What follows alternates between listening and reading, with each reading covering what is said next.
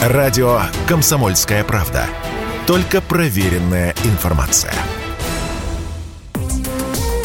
62 тысячи рублей в месяц стоит китайский кроссовер Cherry Tiggo 8 Pro при сроке аренды 3 года. Он же в кредит обойдется в 73 тысячи в месяц, пишет коммерсант. И это лишь один из примеров. О лизинге все чаще стали говорить как о достойной альтернативе автокредиту. Ведь в среднем он на 20% выгоднее, посчитали в ВТБ лизинг и Национальном агентстве промышленной информации. И все же, при всех плюсах среди людей эта история по-прежнему не массовая. Оправдан лизинг лишь для некоторых моделей, как правило, правило, премиальных и дорогих. Вот что рассказал Радио КП партнер аналитического агентства «Автостат», автоэксперт Игорь Маржаретта брать лизинг всегда было выгоднее, если это дорогая машина премиальной марки. Это было всегда выгоднее. Сейчас тем более. И говорят, что если вам очень нужен Мерседес, то выгоднее не в кредит его брать, а именно в лизинг, хорошую сумму сэкономить. Но это, еще раз говорю, речь идет в первую очередь о машинах премиальных. А по остальным, по тем, которые более дешевые народные марки, по ним просто не предлагается лизинга или в нем нет выгоды в такой схеме? Вы понимаете, у нас сейчас с бюджетными машинами вообще очень все плохо. Потому что, э, в принципе, бюджетные машины машины предлагает АвтоВАЗ упрощенной версии. Говорить о лизинге для машины стоимостью 600 тысяч несколько странно. Поэтому сейчас, вот когда вымыт весь основной сегмент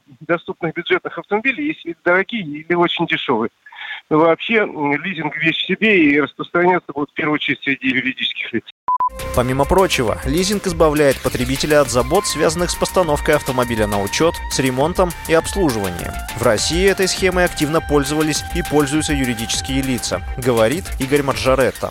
Вообще у нас лизинг был хорошо распространен для юридических лиц, а кредит больше для физических. Хотя в последние годы развивался и лизинг для физических лиц, но очень робко. Хотя, еще раз говорю, во всем мире лизинг для физических лиц – это довольно распространенная услуга. А что говорить сейчас о каких-то тенденциях я бы не стал, потому что мы говорим об очень низкой базе и об очень небольшом круге потребителей. Еще раз говорю, в первую очередь это автомобили премиальных марок стоимостью несколько миллионов, а то и десятки миллионов.